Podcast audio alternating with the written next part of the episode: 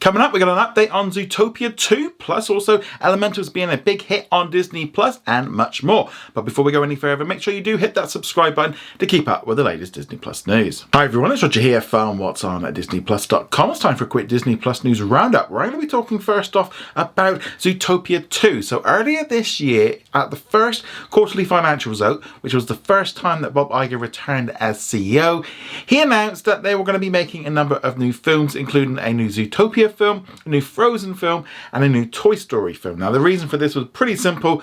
Um, the last few films at the box office had done really, really badly, and therefore this was kind of a case of we're going back to basics, going back to what we know, going back to what works, and just trying to put Wall Street at ease that you know Disney knew what they were doing, and they were essentially going back to stuff that they knew was working. So one of them was Zootopia 2. Now, since then, we have heard nothing on this new film. Recently, while promoting the new Disney short Once Upon a Studio, one of the Disney executives spoke with the director. He went on to say, We're all super excited about it, and it's a world that I was a part of for the first movie, and it's one of the most amazing experiences in my life, to be honest. And I know that this next one's going to take it to another level and be, as you know, as good or better than the first. So we're super excited about that project. Now, it's important to note that this film is probably going to be years away. It takes a long time to develop these films it's not just something that just happens overnight. Obviously, as well, the strikes and stuff will have an impact, um, especially with regards to like voice acting, because nothing can happen with that. But they've been able to write on it and do other things because animation comes under a different category. So hopefully, they've been able to kind of work on it and get the story right. And that's a key thing. I think Disney really need to get this film right. They need to get the tone right. They need to get people back on board with animation.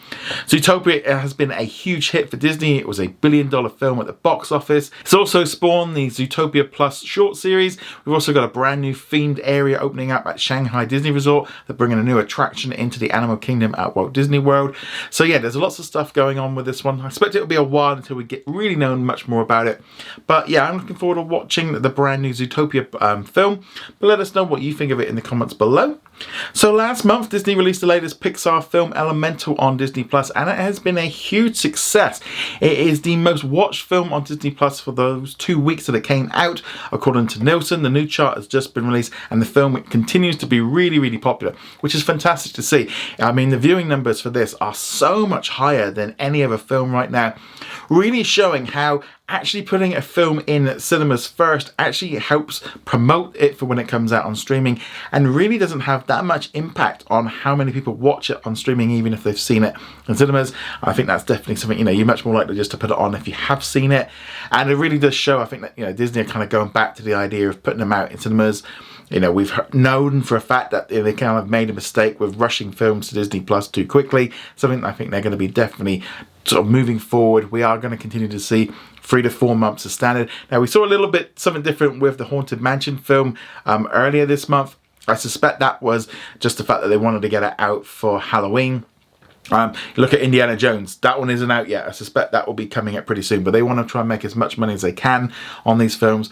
But it's great to see Elemental doing really well. Also on the Nielsen chart this week, Only Murders in the Building has continued to pull in audiences, which is great to see. Lots of people tuning in to see that one on Hulu in the US. Obviously internationally, that is a Disney Plus uh, original.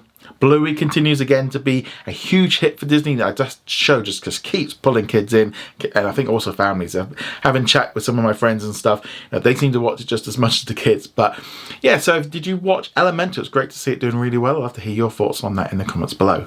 Disney has also announced that the upcoming 20th Century Studios film A Haunting in Venice is going to arrive on Disney Plus in Canada, Australia, and New Zealand on Halloween on the 31st of October. No word yet if it will arrive on Hulu and on Disney Plus here in the UK on the same day. I suspect it will do. They just have, probably hasn't announced it as of the time of recording. So this is actually just over 45 days after the theatrical release. So it's a very quick turnaround, but it kind of makes sense. They kind of going to want to get that boost from um, cinema tickets and stuff, um, as well as getting people to watch it over the Halloween weekend.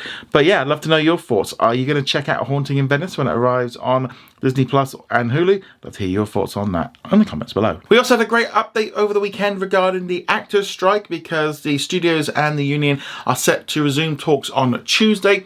Recently, the studios walked away from negotiations from the actors union because uh, the basically SAG wanted 2% of streaming services revenue, so basically 2% of Disney Plus, Netflix, etc. The studios were like, nope, we're not having any of that. walked away.